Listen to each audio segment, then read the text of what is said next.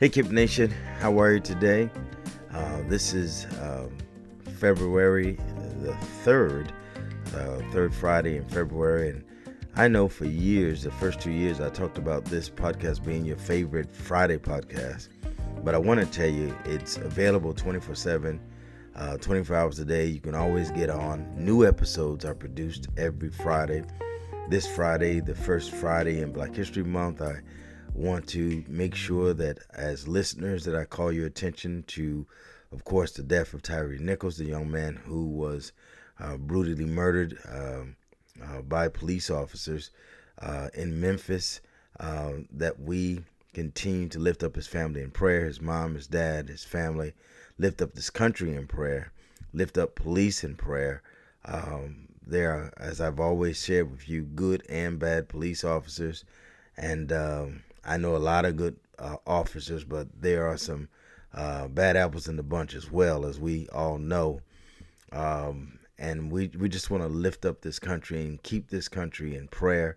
Um, we need God more than ever before, and that's just an example of the fact that we do need God. All of us, every color, every race, every creed, we need God, whether we admit it or not, whether we accept it or not uh, whether or not we believe in God, uh, we all need God. We need His grace.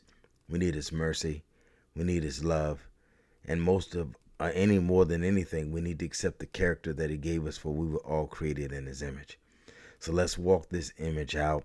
Let's do what we've been called to do in the scripture. Let's not just be hearers of God's word, but let's be doers of God's word. Let's do what the word says. And I know we struggle. I know we struggle because there's a war going on in our members between our flesh and our spirit. I get it. But let's repent of the things that we do that are not in or of the will of God. Let's ask God to forgive us and then let's pick up the pieces and begin to read again, study again, pray again, practice the presence of God, being in His presence, hearing His heart, and then being a conduit, uh, a conduit, a vessel of honor, honoring His ways and honoring His will in the earth, letting our light so shine before men that they may see our good, our good uh, works and glorifying our Father which is in heaven. Okay, so we have a lot to do. I've been sharing with you from my book, Press into the Power, a journey to healing and breakthrough. And I told you it was released last year, and uh, I'm gonna share, continue sharing, as I said with you before. Uh, I'm going to be uh, just giving you a little insight into this book and why I wrote it, and and some of the things that are inside of it, and hopes that it will prompt you to uh, go to the bookstore uh, online and pick up the book. I believe it will help you. I know it will help you. I know it will bless your family. I know it'll bless your Sunday academy or your Sunday school or your uh, whatever Bible courses that you may be teaching. Uh, this is a great uh, wraparound course that will help mature the people that are in your ministry or in your uh, studies or in your groups uh, even if it's a book club, but it will definitely help.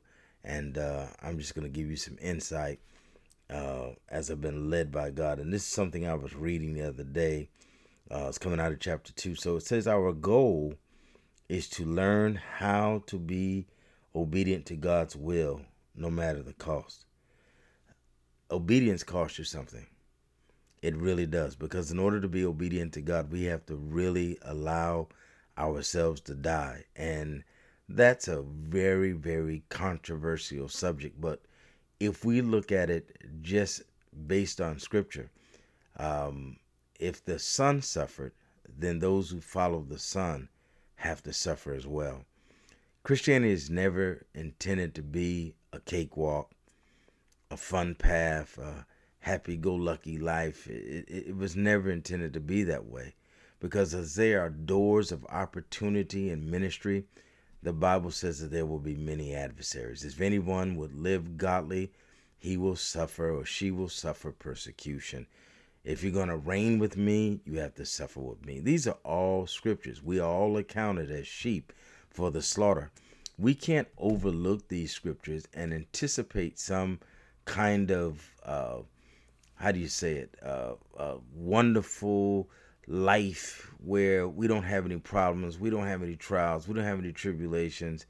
It, it's not a utopic situation, at least not here on earth. If we want utopia, we have to go to heaven. And in order to go to heaven, of course, we receive Christ in our life as our Lord and Savior, and we move on. But the fact of the matter is, when we receive Jesus Christ into our life as our Lord and Savior, what we were really saying is, I receive you, I receive your Holy Spirit, because I can't live a holy life, a sanctified life, an obedient life without the power of the Holy Spirit within me. And so our goal is to allow allow the Holy Spirit and get this, the Holy Spirit is always in sync with the Father. Just as Jesus said, "My Father and I are one." Can't you see my Father's in me and I am in my Father and everything I do, I do according to His authority, according to His will.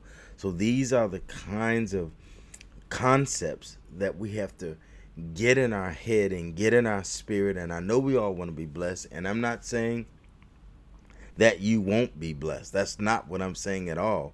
But what I am saying is that we have the moral and spiritual responsibility to read the word and to practice our faith just like any other thing that you're a part of. If you're part of something and you're really a part of it, you have to participate. In order to participate in Christ, is not just going to church on Sunday, that's a part of it. Not just studying, not just praying, but we have to study, pray, go to church with the intent of walking this thing out in our life as a reality. So I'm just going to read a little bit more an excerpt from my book, Press into the Power. As I read the narrative of Jesus in the Gospels, he is constantly under attack. Jesus was bombarded by the cares of people who had an insatiable appetite to be in his presence. Nevertheless, they practiced abstinence concerning the idea of practicing what he taught. The religious leadership of his day shunned him for the most part and considered him a threat to the established religious order. Circumstances of this nature, coupled with the fact that his ultimate outcome was to be the sacrificial lamb for the sins of the world, left very little room for happiness. And I'm just trying to illustrate for those of you who've actually read the Gospels, and I, I have to say this if you're a Christian, if you are a Christian, a Christian means to be a follower of Jesus Christ. The bulk of the scriptures concerning his life are contained in the four Gospels Matthew, Mark, Luke, and John. So, how can you be a Christian if you have not read the Gospels at least to get an idea of the lifestyle that Jesus lived so that it won't be contrary to you. Think it not strange concerning the fiery trials which are to try you as though some strange thing happened unto you.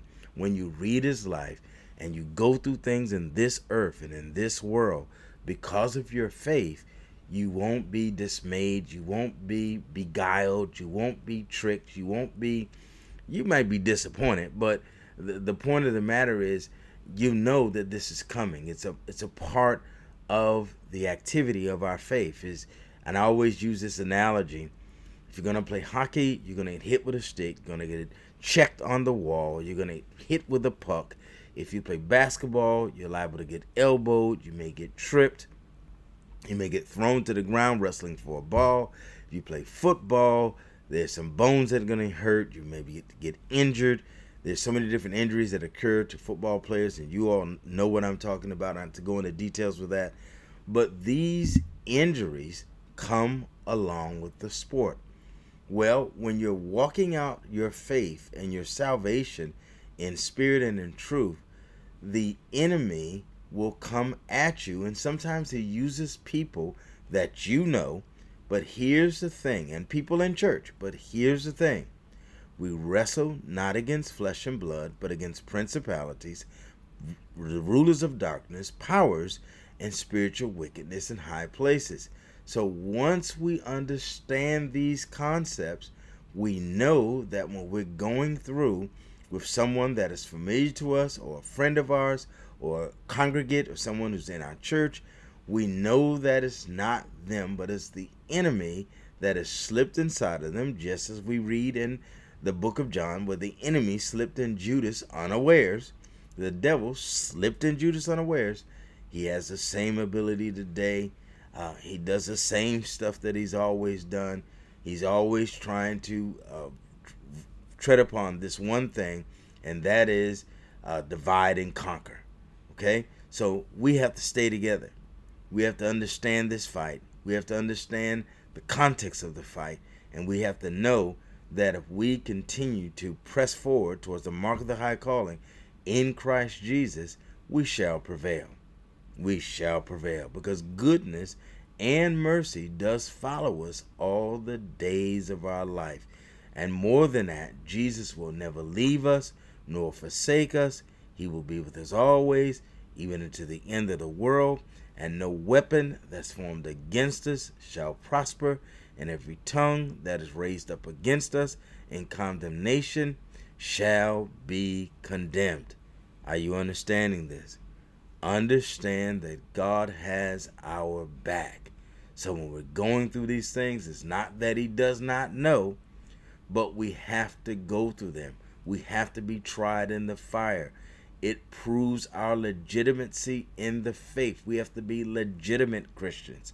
We can't be sunshine Christians. We have to be Christians that are in it to win it, in it, ride or die, as, as, as some people say today. We have to ride or die with God. And does that mean we're always going to be on top of our game? No. But it does mean that every day when we fall off the horse, or whenever we fall off the horse, we get back on our mandate, back on our responsibility, back into the fight, believing that God has given us the victory in Christ Jesus our Lord. Okay? And we read these things with Jesus, and you know he resurrected on the third day. And so, whatever we're going through, we too shall be resurrected in the earth. So, watch this. Now, I'm not saying that God never wants us to be happy. That's not my point. There will be points and times of happiness in your walk with God, but the lack thereof cannot be a sign to you that God is not with you. He is always with us. In fact, whether you are happy, sad, depressed, confused, or in any other emotional state you can think of, our faith guarantees the presence of God. Knowing that He is there is a matter of faith and relationship with Him. God will be there to give you what you need to fulfill His will for your life. He is our very present help in the time of trouble. Psalms 46 and 1. He has the ability to bring you joy during very trying times. His joy will sustain you and give you the strength. Nehemiah 8 and 10. The life of Jesus was anything but the pursuit of happiness or living his best life. He was in pursuit of the will of God. Are you are you hearing that? Let me read that again. The life of Jesus was anything but the pursuit of happiness or living his best life.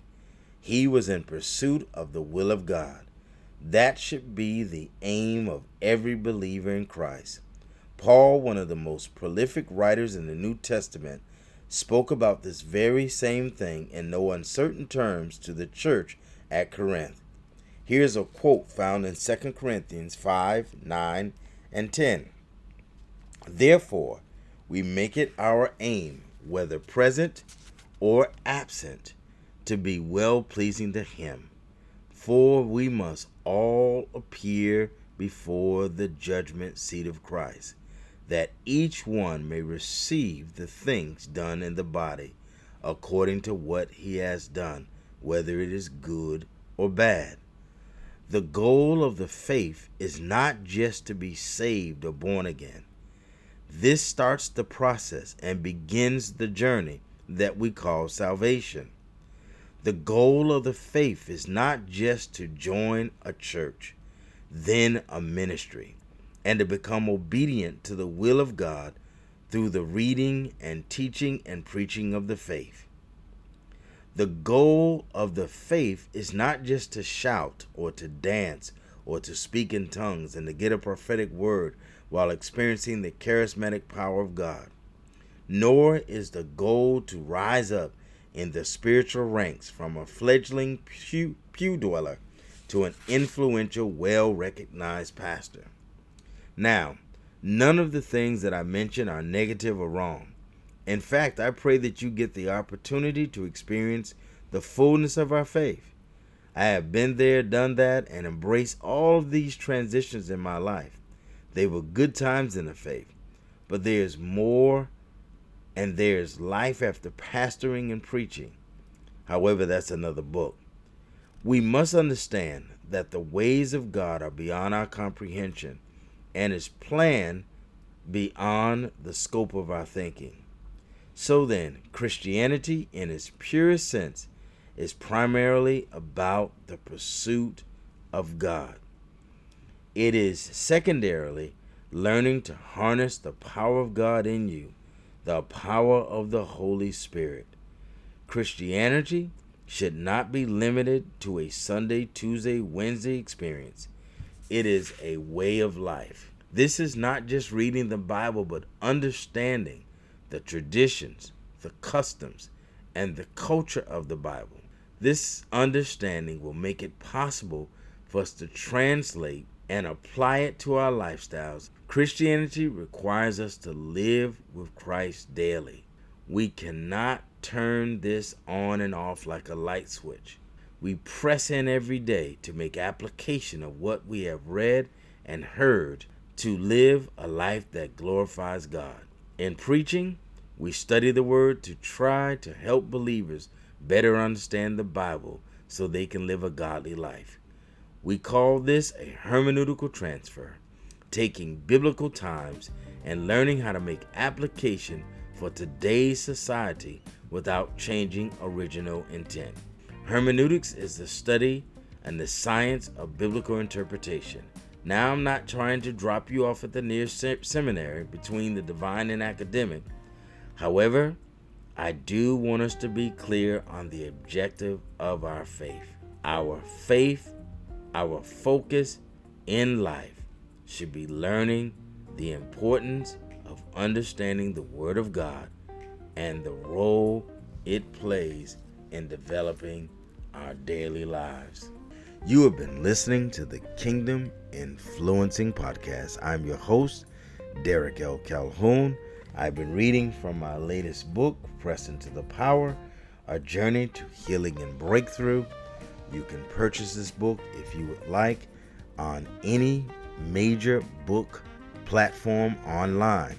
That includes Barnes and Nobles, Amazon, Cokesbury Press, Westbow Press, Christian Book Distributors, and there may be others, but I know about those five uh, that you can purchase the book there. Um, it's a reasonable price. Uh, I pray that you get it, you read it, and you share it. Uh, many people who I've had the opportunity to talk to says it's not the book you kind of book you just blow through because there's a lot of impartation and a lot of information. But this book will definitely help you to live a better Christian life. Hey, and the reason I wrote it, why you why do you think? You know why. Because I want you to have the ability to go and influence the nations. God bless. Bye bye.